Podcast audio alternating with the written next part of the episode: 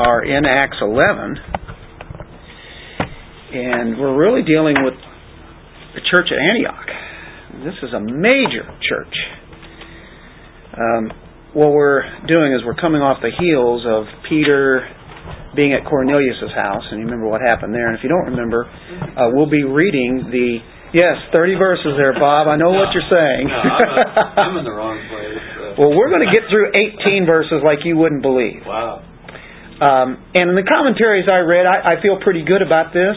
And and Sure. you know we don't try to skip things, and we're not going to skip it. Right. But it's really a review of chapter 10. And I always wondered why is it put there again? There's a reason. There's a reason why God does everything in His Word, and it's a real good reason. And um, I, I think one of the biggest reasons is the fact that it's leading up to a transition. God is going to the Gentiles in a full way here, and um, it is being opened up, as you might uh, see the gates being opened to um, people who were outside the realm of Judaism, and of course Christianity opens up to all. And so Peter has become convinced of that. He wasn't really ready to take all this in until God prepped him, prepared him all this time. And we know that God has always intended Gentiles to be welcomed into the redeemed community. So Peter's critics, which are the Jews, uh, Jewish Christians, uh, are going to uh, probably um, give him a little bit of a hard time as he goes back to Jerusalem, as he had been at uh, Cornelius's house, and uh, that was uh, uh, quite the uh, summoning there that God gave him to go to Caesarea. And of course, he had been in that area, and then he returned to Jerusalem. And uh, they become convinced because Peter has quite the proof of evidence. God Himself had put the matter beyond dispute by bestowing the Spirit of God on uh, that Gentile household. It was filled with a lot of people, and uh, they became believers right there on the spot. And so the inclusion of the Gentiles really is to be the main theme that, of Luke's writing and the rest of Acts. And with chapter 13, he will begin to chronicle Paul and his apostleship and missionary exploits. In chapter 11, we get the expansion of the church, namely north. It's going further north than it uh, had. And uh, the evangelistic activity of missionaries are really happening, and some most of these people we don't even know their names. We don't even have an idea who they are as um, we get this great story of this church at Antioch. Uh, the scene is there. It becomes the headquarters of the church. Antioch. The headquarters of the church. It's going to shift from Jerusalem, of all places, going to a Gentile city, and the church is going to launch out mission work from Antioch. So, quite a, uh, a chapter that we're into today. I said last week that chapter 10 could be the most valuable chapter in the book of Acts. I didn't really say that. R.C. Sproul said that one. But uh, I think uh, it has um, a lot to say about that in the sense that uh, now it's expanding. And chapter 11 shows that, and the first 18 verses really just kind of goes over what we had looked at last week.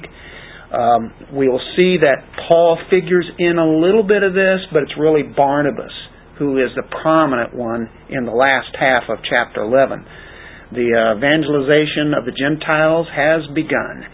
And the key expression, I think a key expression that can introduce us tonight is found in verse 18 of chapter 11. When they heard this, they quieted down and glorified God, saying, Well then, God has granted to the Gentiles also. Those are two words right there that should stick out. The Gentiles also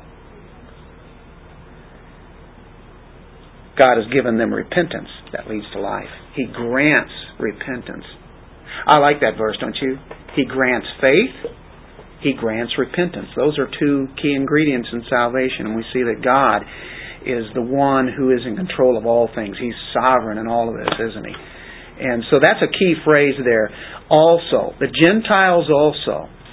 And then in chapter 11, verse 20, you see another one that goes along with that. But some, uh, there were some of them men of Cyprus and Cyrene who came to Antioch and began speaking to the Greeks also. The Greeks, Gentiles, same thing. The Greeks also. The Gentiles also. Not just the Jews. And so that stresses, I think, a, a major point to us. And that's where this big shift is, is going. Anyway, that should kind of set us up for uh, moving into chapter 11, and we'll probably just read eight, the 18 verses um, pretty quickly and um, kind of glean out the fine points and then move into verse 19 and start getting into this uh, church at Antioch. I find it very fascinating. Uh, some things I never really knew or even thought about, and where that place was located and what God was doing in that Antioch. Let's pray. Father, thank you thank you for the person of Jesus Christ as uh, we sing about Him, as we uh, pray, as we read the Word, as we share with each others. Christ is to be the very center, the very focal point, and Christ crucified, the cross. And we always want to go back to the cross and revisit that because that is where everything is launched as far as um, being a Christian and and uh, to live in the person of Christ. And we thank you so much for that. You always keep reminding us about it. Christ crucified. Help us to be able to um, glean some more truths from your word this uh, evening, and so that we can be further taught and edified, and that we can be people who are desiring to live for you and to put your word out to people who need to be living for you. In your Son's name, amen. I'm going to start right at chapter 11, verse 1. Now the apostles and the brethren who were throughout Judea heard that the Gentiles also, there we go again, there's another verse, Gentiles also, had received the word of God. Oh, don't you like that? Isn't that worth praising? We could stay on that verse for a long time, couldn't we?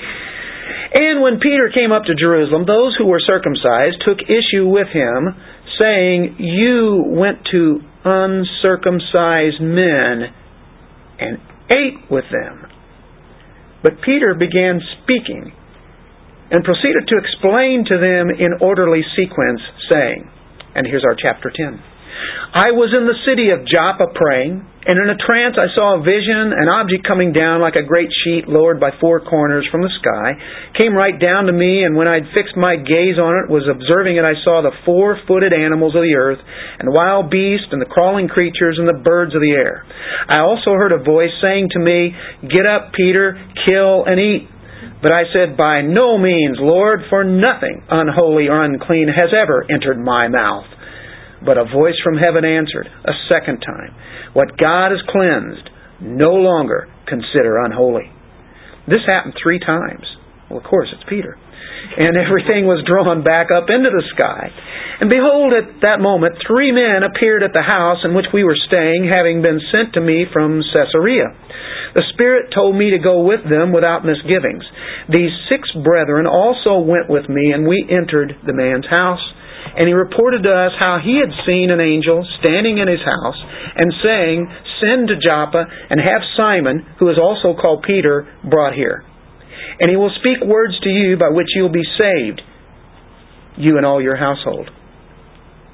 As I began to speak, the Holy Spirit fell upon them just as he did upon us at the beginning. And I remembered the word of the Lord, how he used to say, John baptized with water, but you will be baptized with the Holy Spirit. Therefore, if God gave to them the same gift as He gave to us, also, after believing in the Lord Jesus Christ, who was I that I could stand in God's way? When they heard this, they quieted down, glorified God, saying, Well then, God has granted to the Gentiles also the repentance that leads to life. Do you like that? So I think it's very important to be brought forth again what chapter 10 was about. It's a little bit shorter here, but it, in a nutshell, it gives us what happened because it's so key of what is happening, what's getting ready to happen, and moves us into this next section that starts in verse 19. So you get the news of Cornelius, and it reaches Judea. And, and we see in verse 1 that the guys there in Judea, the Jewish guys, um, they heard about this. And then they'd heard about Peter going into the house and eating with them. You don't do that. But God has a new way. So um, they took issue with him. Verse 3 says, You went to uncircumcised men and you ate with them. What a sin. No, no, no. What God has seen as uh, unholy now has been cleansed and it's holy. It's now set apart. It's okay. And what he's really symbolizing in the food element of those animals is really what happens to um, the Gentiles and, and the Jews. And so he, he began speaking and and uh, proceeded to tell them the truth. So they had issues with Peter, and Peter explains that. He tells them about the vision, tells about the command from the Lord, and how all of this, it's all prepared by God. How this is all set up, you know, and to be able to uh, get ready to move. So uh, the Holy Spirit came. I don't know how much Peter really got to preach. Didn't really matter. The Holy Spirit comes in, and all of a sudden it's like the the people now have become believers. They're they're Christians. I mean, they believed in God. Uh, some of those had. Cornelius had has his whole family there, and other people probably that are tied to that, and servants, and and uh, they hear the word, but uh, Holy Spirit comes in, interrupts, um, and they're baptized with the Holy Spirit. And Peter says, "Boy, I've seen this before." and uh, of course, it uh, definitely showed him that God uh, was doing things that he couldn't uh, couldn't believe. And he says, "Who am I to stand in God's way?" You know? He uh, he really was broken down in uh, what he had believed before, just like any other Jewish person, and now they uh, they're opened up to them. And so um, the Jews then started quieting down, and Peter just tells, "Hey, how can I stand in God's way?" And then you get that great passage. Uh, they glorified God, and you know Christians are to be teachable. They're Jewish Christians Peter tells them this is what how God is doing things now, and uh, here we go. And they got humble too, didn't they? And that opens it up now for verse 19, 19 through 30. How about that, Bob? We are halfway through the chapter. okay, radical. This is a first. What's going on here? Okay. Okay, Bob, he's not going to make it through. All right. We'll see. Uh, you guys are challenging me here. Okay, now let's go ahead and read the next section. So then, you like that? So then, those who were scattered because of the persecution that occurred in connection with Stephen made their way to Phoenicia and Cyprus and Antioch speaking the word to no one except to Jews alone. But there were some of them, men of Cyprus and Cyrene, who came to Antioch and began speaking to the Greeks also, preaching the Lord Jesus. So you got one group evangelizing Jews and hoping they'll become Christians. And now you've got some of these men that now are speaking to the Gentiles or the Greeks about the Lord. And the hand of the Lord was with them. I like that. And a large number who believed turned to the Lord. The news about them reached the ears of the church at Jerusalem. A lot of things going on up in Antioch. The news reached the ears of the church at Jerusalem, and they sent Barnabas off to Antioch. Then, when he arrived and witnessed the grace of God, he rejoiced and began to encourage them all with resolute heart to remain true to the Lord. For he was a good man and full of the Holy Spirit and of faith. and considerable numbers were brought to the Lord. And he left for Tarsus to look for Saul. You notice that's right on the heels of numbers, considerable numbers were brought to help. So he left for Tarsus to look for Saul, and when he had found him, he brought him to Antioch. And for an entire year they met with the church and taught considerable numbers. And the disciples were first called Christians in Antioch. History's made. Now at this time some prophets came down from Jerusalem to Antioch. One of them named Agabus stood up, began to indicate by the Spirit that there would certainly be a great famine all over the world. And he took place in the reign of this took place in the reign of Claudius. And in the proportion that any of the disciples had means, each of them determined to send a contribution for the relief of the brethren living in Judea. And this they did, sending it in charge of Barnabas and Saul to the elders. Quite a section. As a church, when the groundwork is laid, begins to move out. Now it's been moving out. And the reason it's been moving out is because where we really last left off, according to this verse 19, we had a little bit of an interruption. Mainly chapter 9, 10, uh, and, and, and here we go in, into 11 here. If we turn back to chapter 8, verse 4, here is where Luke takes the story that was happening in Acts 8 when you have Saul persecuting the church. And of course, we see Paul in chapter 11 evangelizing people to be brought into the church. What a thing that God did. Verse 4 says, Therefore, those who had been scattered went about preaching the word. So this has gone on. And you remember that they went on up the coast, they went north, they got out of Jerusalem. God said, from Jerusalem, Judea, to Samaria, to the uttermost parts of the earth. Now they're going out. What does He use for them to get further out? Persecution. And so 8.4 said that. We come into 11.19. It's like we had a little brief interlude there, but all the same time while you see the the story of, of Saul becoming Paul, and uh, then the Cornelius story, which were great, great sections. Here's what's going on, though, too. There are a lot of uh, Jewish people moving out and moving up north. They were scattered because of the persecution. We just read that in 8 that occurred in connection with Stephen. That's what got it all started. They made their way to Phoenicia, Cyprus, Antioch. Boy, the Spirit of God is doing this. Uh, they're moving out. They fire right on out of there. God blesses the work. He uses it for a reason, doesn't He? Uh, so, uh, in verse 19, they went to Phoenicia. Phoenicia is a coastal plain. It's on up right on through Palestine, uh, right along through the Mediterranean, right at the Mediterranean Sea. Uh, two famous cities were there, Tyre and Sidon. Remember them?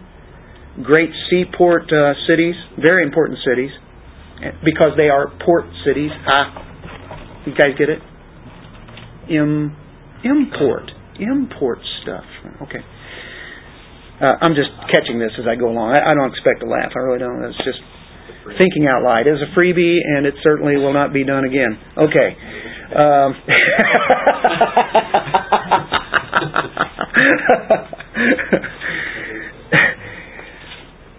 so anyway, if you go to these port cities, you could um, catch a ship and head west, and um, that's probably what some of them did. You could go to the island of Cyprus. You ever heard of Cyprus? Important little island there, and uh, of course it's mentioned here. They went up to Phoenicia, Tyre, Sidon, got on the ship, and probably could have gone west to Cyprus. Some of them didn't go west; they just kept going north. Okay? So if, when you go back to that chapter 8, verse 4, you got the the stream of uh, persecution happening there. It started with uh, with Stephen. Uh, many of the disciples they they're fleeing, fleeing from Jerusalem. Uh, people are, are afraid that they'll get killed, and their families don't want them in their homes anymore. They've lost their jobs. They've lost everything. I mean, this is real. It's really happening. This is uh, this is the body of Christ. These are our brothers and sisters separated by a couple thousand years. We'll meet them one of these days. We don't know these guys, and I think that would be fascinating to meet the first, the early days of the church people, wouldn't it? I'd love to be able. We have an eternity to talk with those people. Janice, I was talking with you the other day, and you said you couldn't. Was it you that I was talking to? You couldn't wait to be able to talk to somebody there and ask them a question. Was that you? Sunday? I don't even know what it was now. Anyway, hey, that was another one of those freebies that really didn't matter.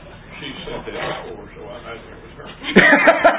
I think it is. I'm, I, it's a good guess, isn't it? Yeah, Eldon knows. He knows what I'm talking about. um, Antioch. Antioch. Really interesting city.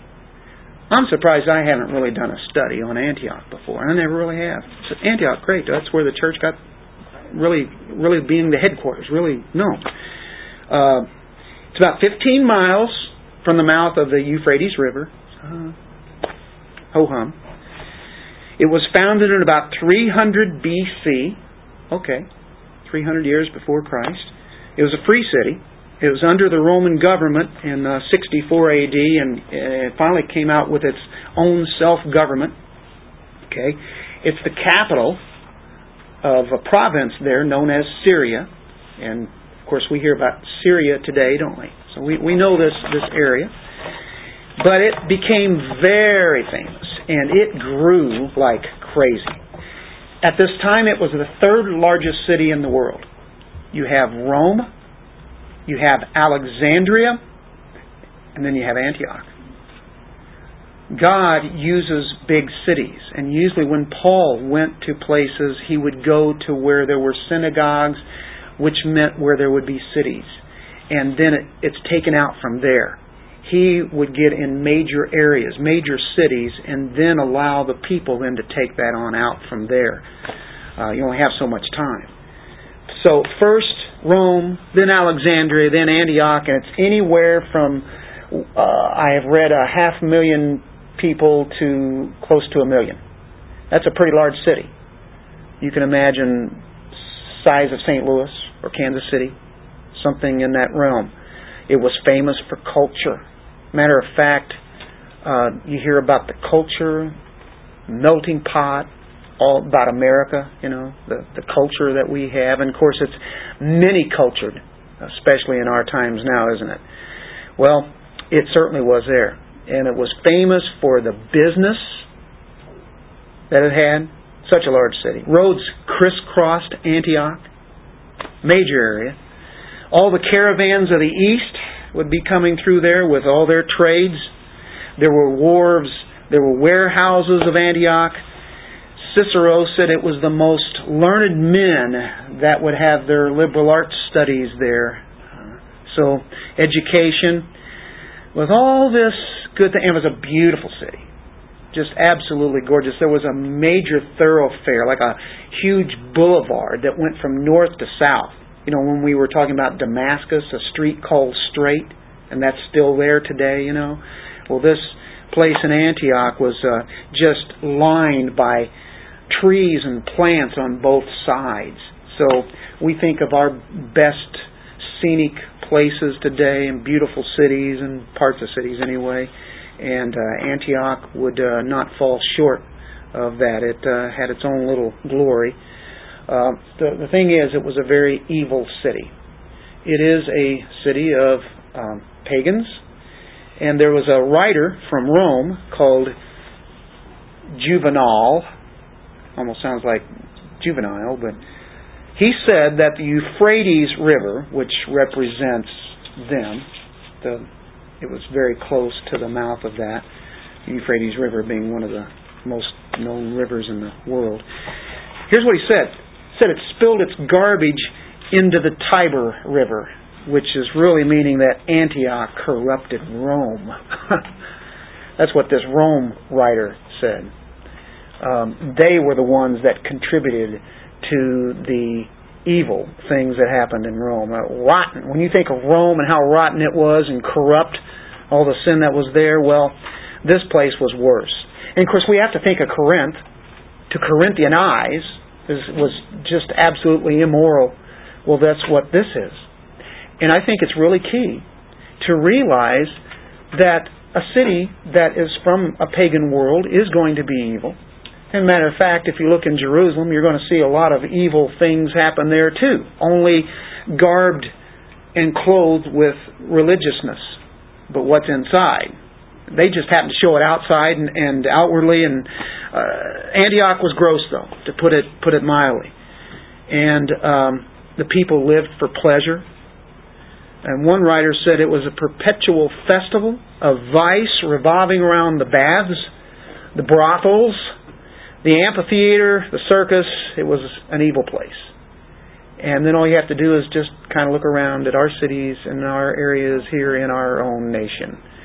And of course, when you think of the baths, what you know, homosexuality was running amok, all sorts of immorality, the brothels.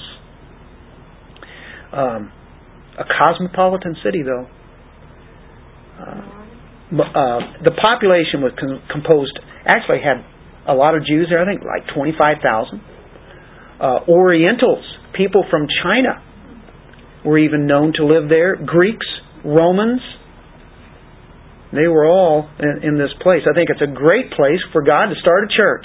And you'd think, no, that sounds like the worst place. No, see, the church needs to be everywhere. Church needs to be out there. Uh, boy, this, the place, it's culture, it's commerce, immoral worship. There was a goddess there by the name of Daphne that they worshipped or uh, took part of. Uh, I mean, the gospel comes in into this city and just explodes and just counters what this cultural city is about. And it moves from Jerusalem as the head to this place here. And it's the launching pad for Paul's missionary journeys. The gospel will go to the ends of the earth from here. Now, this Daphne, She's supposed to be the lover of Apollo, and they built this garden, and it was so big it was like 10 miles in circumference, and it was populated by prostitutes, and you went in, you indulged yourself in the garden, and prostitutes' activity was just crazy. The, the immorality was sick. It was deadly. And that was worship. That's what they called worship in that city, as well as uh, Corinth, where they had the temple prostitutes and such. And uh, when they wanted to make it even bigger, they hired magicians and sorcerers. Oh wow, the the demonic aspect, the charlatans, the Babylonian, uh, I guess you could say the astrologers that they had. A vile place. But you know, God takes a rose sometimes and puts it amongst the most ugliest weeds that you'll ever see. Matter of fact, you have a rose, and guess what wants to grow around it? But that rose is beautiful. But he, he designed this church plant here in Antioch, and he wants to reach a lot of people. Boy, did he ever. And that's why you keep saying over and over that. Um, Jerusalem will continue to uh, keep its endeavors, its concern up. Um, of course, the respect for authority comes from there, and it has been the center. But it's it's moving away from Jerusalem. Jerusalem, and if you were a Jew at this time, it had to kind of stagger you. If you're a Jewish Christian, you're thinking, "Yeah, it's what, you know, what's the deal?" I think it blow all the categories away. That the center is not necessarily Jerusalem, but it seems to be Antioch, which is the third city of the Roman Empire. It has gone out. Jerusalem still plays a, a key role, but you see that it doesn't stay in one place. And by the way, you can't put Christianity in one town, one city, one state, one country anyway, can you? It is universal. And that's the idea of what um, Catholicism really meant at first. It meant universal, the universal church.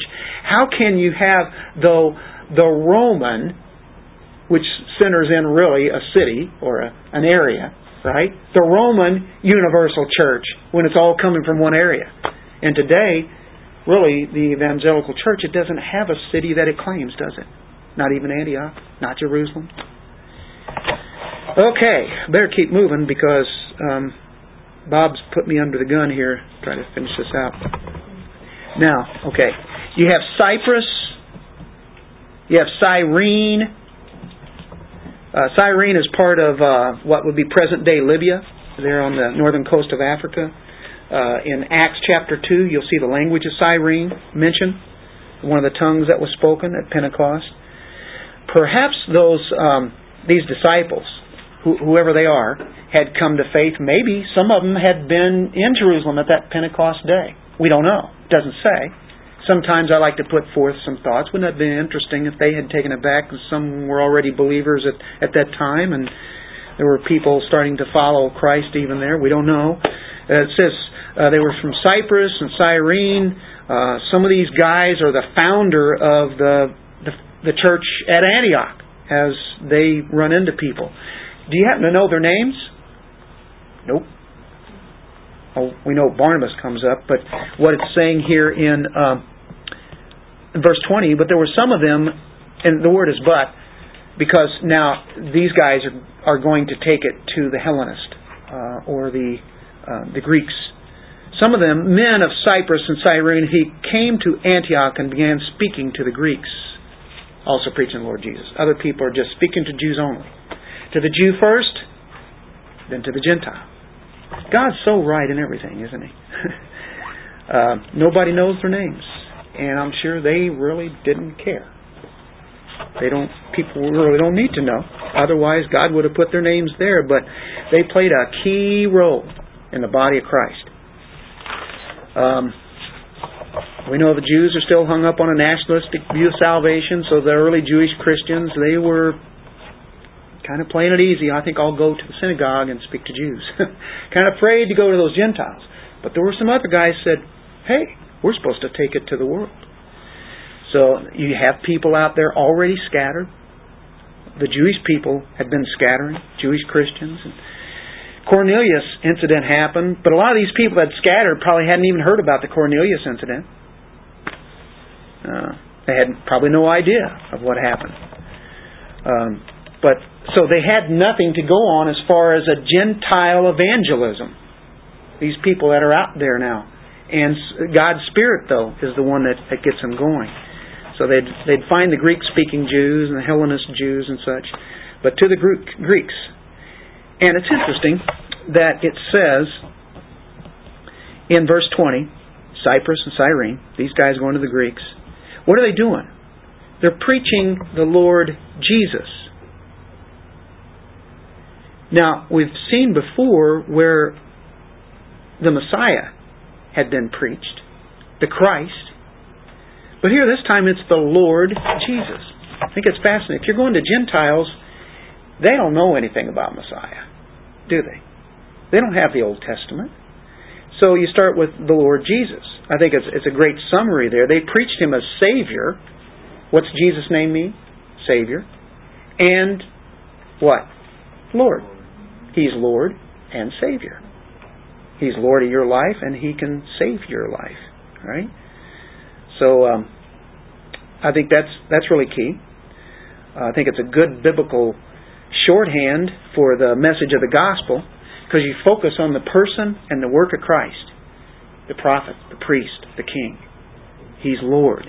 John Gill, who um, was the one that was the predecessor at um, in London before Spurgeon, and he was commenting on this, preaching the Lord Jesus. He says that's the dignity of his person as the Son of God.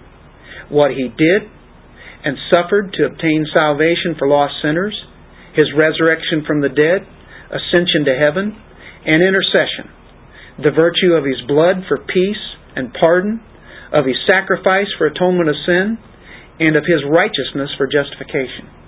Well said, Gill. I think what that's saying is that it's the whole counsel of God, and it's focusing on the person and work of Christ. And those are the things that we preach to people.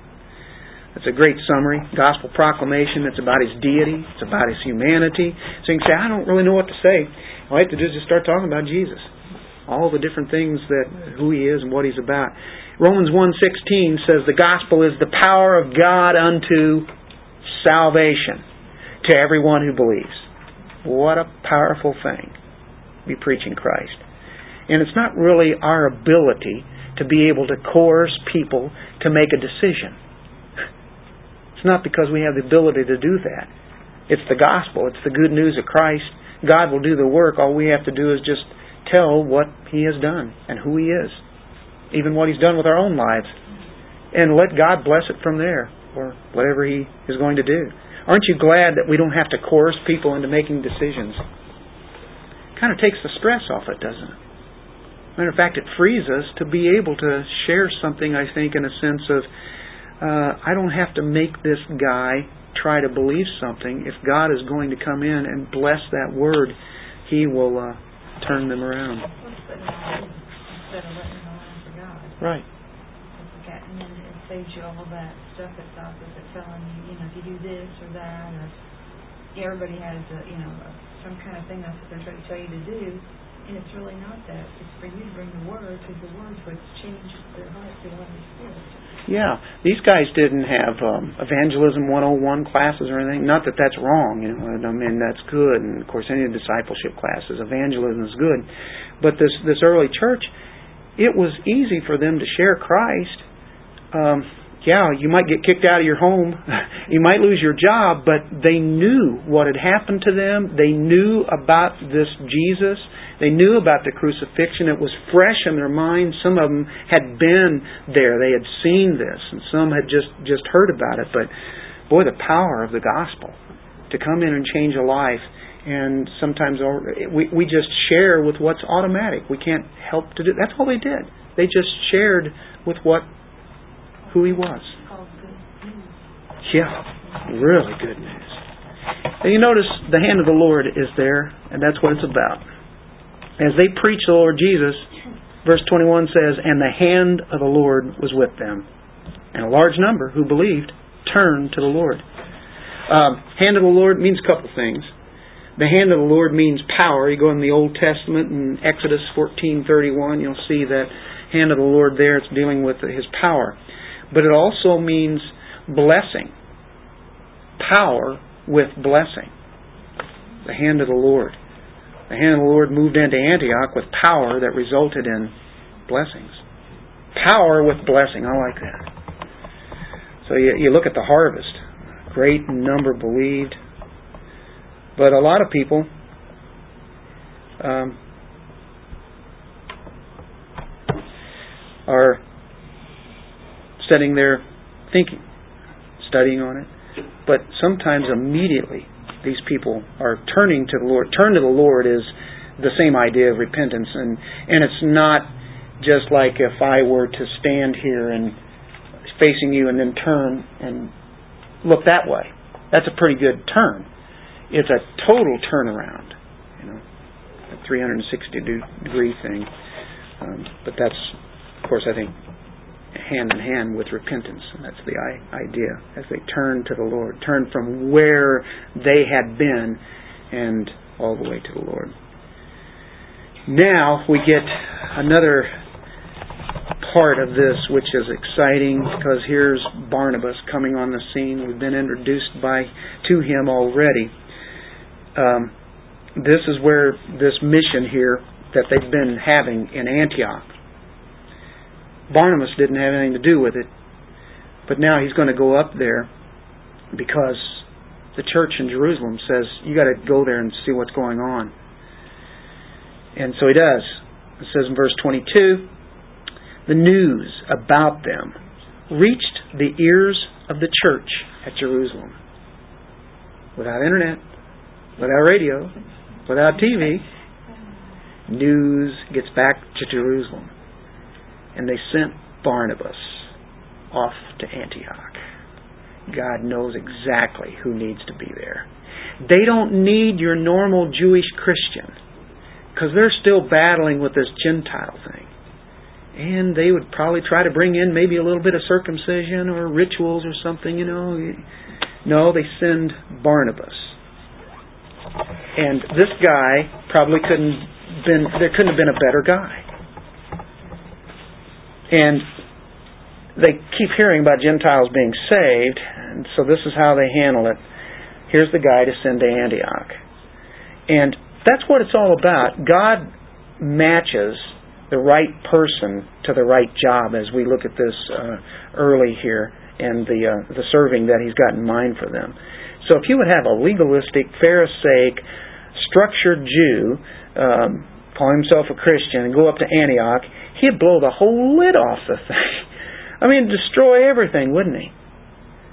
They've got to choose the right person. And I think with the Holy Spirit's leading, and later on, we know that he's going to get with Saul Paul, and then the mission work really happens. It just gets bigger and bigger. What's the character of Barnabas? What's his name mean? Encouragement. Son of encouragement. That's his name. That's his character. He's warm. He's loving. He's he condescends. Uh, he he's he's a giving person. He's the kind of guy that needed to be there. He has right spiritual attitudes, and he certainly has a love. He wants to encourage people. He doesn't want to tear down anything. He he, he was good towards other people. He was full of the Holy Spirit. That's the best thing. He was led by God and he was led by the faith that He had given him. He believed God. So you, you see that that Barnabas. Um, he arrived and witnessed the grace of God. He rejoiced and began to encourage them all with resolute heart to remain true to the Lord. For he was a good man and full of the Holy Spirit and of faith, and considerable numbers were brought to the Lord. Barnabas, what a man and uh, he encouraged them to stay close to Christ. He says um, when he arrived, he witnessed it. He talked to them. He saw what was going on. You ever met somebody that you've never known before, obviously, but it takes about one minute to figure out this guy's a Christian. Didn't say he's a Christian, but you know without a doubt he's a Christian. You've had that, right? Plenty of times. And so he witnessed this. He just saw this. Uh, who knows how many days? But he's ex- he's just just elated, and he sees how the grace of God has just ignited this place. You notice that it, it's the grace of God. It's it's all about God getting the glory, isn't it? And he rejoiced, and he began to encourage them. He's not coming in there and saying, "Okay, you guys got a pretty good start, but here's how you ought to do this. Maybe you ought to start doing this kind of thing. You kind of got that messed up there and over here. Uh, boy, you know, guys, that's that's just horrible. And and we we got to change this and got to do this. He doesn't do that. I wouldn't eat that. One. Yeah, right. This, all the, he could come in there with that food thing. We say, well, he should have just. Why didn't God bring Peter up there? Well, he's doing something else. God says it's time to have Barnabas up there. Barnabas is the key man. And w- when you think about it, um, he is just elated. He's encouraged them, and that's what his name is. It's kind of a play on, on his name there, isn't it? He began to encourage them, same word, and um, he wants them to remain true to the Lord. Keep doing what you're doing. That's really what he's saying. You're true to the Lord. Mm-hmm very biblical, and he's full of the Holy Spirit. Yeah. And he's going to give them truth, truth with love, right? And and with God's Spirit, that faith. Because everybody has their own gifts and own personalities. And not that those other guys are all wrong. It's just that this was the perfect man to go to Antioch. And again, God hits a home run. He hits a home run every time he's up. Unlike Cardinals. God always wins every element that He starts. It's just sometimes we don't see what He's doing and how He's doing it. But um, full of the Holy Spirit. So He tells them to cling to the Lord. I think that's one of the best things we can do to especially young Christians or, or an old Christian or a medium Christian. you know, young men of the faith and whatever. Hey, keep Keep in the Lord. Keep in the Word. Stay faithful. Stay humble. Stay in the Word. Stay in the Word. Stay in prayer. so, but then Stay in prayer. That's it. Whoever the Lord brings you, brings that person to who you're Stay in supposed to fellowship. deal with. Your That's exactly. personality is the right personality for that person. Right. to deal with. And uh, yeah, the, the fellowship and prayer. I mean, that's so key because how can we grow without each other, right? That's- and also to, uh, to know that there will be trials coming. When- And when that happens, Yes, yes. you already You're really like a know it. Yeah, and it did happen pretty quick, didn't it? um, verse 25. And he left for Tarsus to look for Saul. Uh, right at the end of 24, and considerable numbers were brought to the Lord. This is a big city, a lot of people to draw from, but there are huge numbers. And granted, there has been a church that the, the people have already been there, but they needed somebody of Barnabas' stature to teach them. He can't handle it. He needs more people. He he could have said, "I can do this myself." But this shows you that he's not one of pride. He says, "I need to call on one of God's perfect chosen vessels to come here." And I know who it is. It's Saul. He had met him. He was the one person that went to Paul and accepted him in Jerusalem. Nobody else would accept him because they couldn't believe him. Because they figured that he might kill them. they couldn't trust the fact that he was really a believer. But Barnabas knew. Barnabas knows exactly who he's full of the Holy Spirit, isn't he? God directs him to go. And where does he have to go? He left for Tarsus. And by the way, the word there to look for Saul, and when he had found him, the idea in the Greek there is very interesting. It wasn't that he just went up there and immediately he ran into him. Now I want to tell you, Tarsus is a pretty big city. You know, or how about coming into Jeff City and just trying to find one of us without internet, without any yellow pages? Start looking for somebody. That means he had to really search him out. And I'm not even so sure, as I read commentaries, I made a note of saying we don't even know if he was at Tarsus. It makes sense, but I will tell you through other verses, uh, Paul was persecuted within this time. And it seems like he could have been very well persecuted at Tarsus. Don't want to put anything in there that's not there, but um, we will say wherever he was at, and if he was at Tarsus, it was it was very difficult, and but he found him. And you say, well, why didn't God lead him right there like He had done back in uh, the with the Ethiopian eunuch? You know, when you had Philip going to him, God just know, put him I right there at the time. Paul, I think uh, Paul kind of always left a trail where he'd been. You could see the, you know. People would know him. But he had to do, and the way this Greek is set up, he had to really do some uh, I spy, you know, detective work. really be a detective to find out where he was at and get him, and then bring him down to, or, uh, to Antioch. Uh, so anyway, he does find him, um, and and uh, I tell you what, he got him there in that year. People were being saved. Um, got the right two men. Can you imagine having Barnabas and Paul as the pastors of the church? Don't you think it also kind of maybe hit out Saul for a while? Then he was in the persecution, kind of gave him a little to live for a while of being so beat up. Yeah, yeah, yeah. He needed that. And wouldn't it be great to be able to just get with a, a group of people who are hungry for the Word, and they just take it in?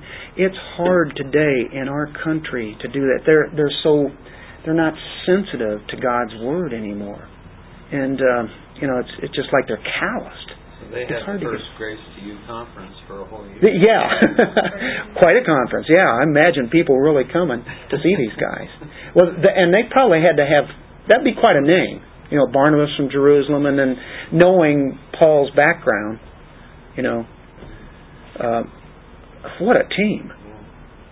And they're at Antioch. What a terrific thing is happening. And I want to tell you what's happening. It's the teaching. It's what's the church about? What's about Christ? What, what do we what do we do about Christ? We teach Christ, preach Christ, preach Him crucified.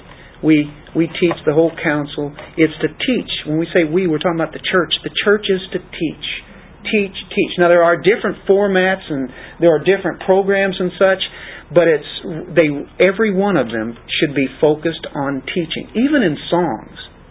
Songs are designed to not only praise God of all things, most important, but they also teach. Yes, and that's that, they were used much in the early church. It's teaching. They spent a year teach, teach, teach. What do you do at church? At every level, in every way, you teach the Word of God. That's what it is. It's about the Word of God. It's about teaching. Uh, in Acts six, we will give ourselves continually to the ministry of the Word and prayer the Word of God and prayer. We end up tonight here, as we see here, um, the disciples were first called Christians in Antioch. That was probably a very divisive term at that time because, or divisive, derisive, uh, term of derision. It was kind of uh, poking fun at these people who were so um, zealous zealous for Christ. And uh, they got a name, a nickname. And it wasn't probably started by Christians. From the best I can gather from the stories that have been handed down, uh, two other times you'll see Christians named uh, or called Christians in Acts 26, 28. You'll see it, and in 1 Peter 4, 16. And uh, it they definitely suggest that it was originally a, a kind of a term of ridicule but uh, it was kind of like Jesus was known as the Nazarene, who comes from Nazareth, right? Um, and, and later in Acts, Agrippa said, huh, you know, who persuades you to become a Christian? You know, you might persuade me to become a Christian. And Peter said, if any of you suffer for being a Christian, don't be ashamed. Anyway, whatever it's worth, people would ask, "Who are those people you just that just talked to us? Those fellows out there? Who who's giving all that?" Well, they they talk about this Jesus of Nazareth, whom they call the Christ and the Lord. But all of Antioch soon knew who Christians were. Yeah. And a lot of them became believers. They spread it to the rest of the world. And you'll see that Christians before this were known as a lot of other things, uh, disciples, believers. We can go through those, but we've really gone over time. The last few verses here are really important because it shows that the Gentiles give to the Jews. They're going to make a collection of money and take it to Jerusalem. Gentiles and Jews. This never happened. It's no way it could ever happen. Those are the two peoples in the world, and they are separate as much as can be. And uh, the Jews didn't want any part of the Gentiles, and of course, vice versa. Uh, there was, uh, yeah. So uh, maybe this famine is a blessing in disguise. Absolutely. That's right. Now, at this time, some prophets came down from Jerusalem. That means from the high point where Jerusalem is, up in the air, mountains, they go to Antioch. They're from Jerusalem. One of them, named Agabus, stood up, began to indicate by the Spirit there will certainly be a great famine all over the world. That allows them to prepare, start getting things ready and such. This took place in the reign of Claudius. This is an actual person. Luke writes this down. Luke is an historian. Luke uses real people, real places. And that is validity to the Bible that we read because the geographical places, the names of leaders are in here. If you look what some of the uh, the books that the Mormons write, you can't even find those those cities in any other kind of writings or anything else. You can't see a lot of the names that they have in their extra writings. Uh, we have nothing to support that. But in Scripture, we have uh, people like Josephus and then the, the Roman historians, and you can go back and see these same places. And now through um, archaeological discoveries, it just supports the fact even more because they find things that they said, ah, see, that didn't ever exist. We we never found any information, and ever since the 1800s till now, in the last hundred years, because of archaeology, we keep finding things, and we say, oh, yes, that city did exist. Yes, that that person from Babylon did exist. I think that's a good defense that we have the Word of God it just backs it up. And Luke wanted to make sure, and he was clear on everything. As Dr. Luke records history here, um, he is right on with what what he brings out as in his travels, and uh, he cannot ever be proved wrong by the secular world, even though they try. Well, what happens? You have this famine. Uh, it did happen, and it was uh, reported during Claudius's reign from 41 to 54. Uh, there were great famines in Israel. It's said, uh, Josephus reports that. No crops came through at all. They all failed. Terrible famines were recorded by uh, Chastidius, Josephus, Eusebius, Cassius. There were times of famine. That's historical. The prophecy was right, and once again, it shows that God was working through men to show that He is true and the people that he has is true. So there was a reason for that. And so what they did in verse 29, whatever the proportion that they had, whatever they could, as far as their means were concerned, each of them determined to send a contribution for the relief of the brethren. Don't you like that? Most of these are, are Gentile Christians now. The brethren living in Judea who are Jewish Christians. Phenomenal. Boy, has it advanced from chapter 8 to chapter 11. That's the first time you see charity.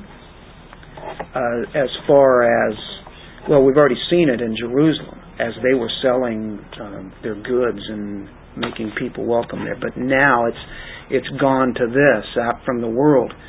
And this they did, sending it in charge of Barnabas and Saul to the elders and uh, every man just maximized that gift, and uh, they gave according to their means and proportion to what they had, and supplied the rest of the needs there in Jerusalem.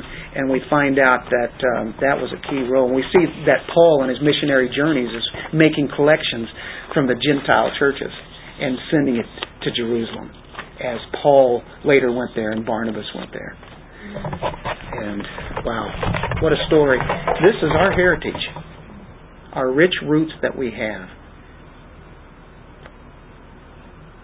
Have you sent anything to Siberia lately? Um, it's been a little while. I think they could probably use a uh, some. made me think of it. Yeah, it would be good. Really, I've been thinking about that too. See, uh, that's things like that kind of help you think about those kind of things and give out to the rest of the world to people you don't know. They didn't know the people in Jerusalem. All they knew is they were going to have to have uh, a help, and whenever that famine came, Right, they had it. There's a couple of ministries are talking about the ISIS, how they're destroying this the Christians, you know, Yeah. they're killing Christians and stuff. Something I know our church needs to look into.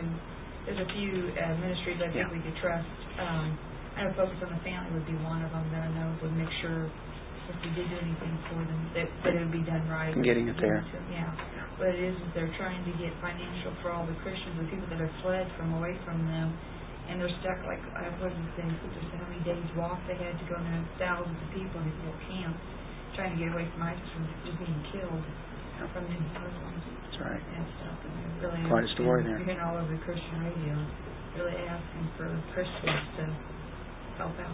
There was one little place that gave, uh, was a little bit of an oasis for them, and of course, sooner or later, the ISIS ISIS guys will be there and doing that if they haven't already. Christians,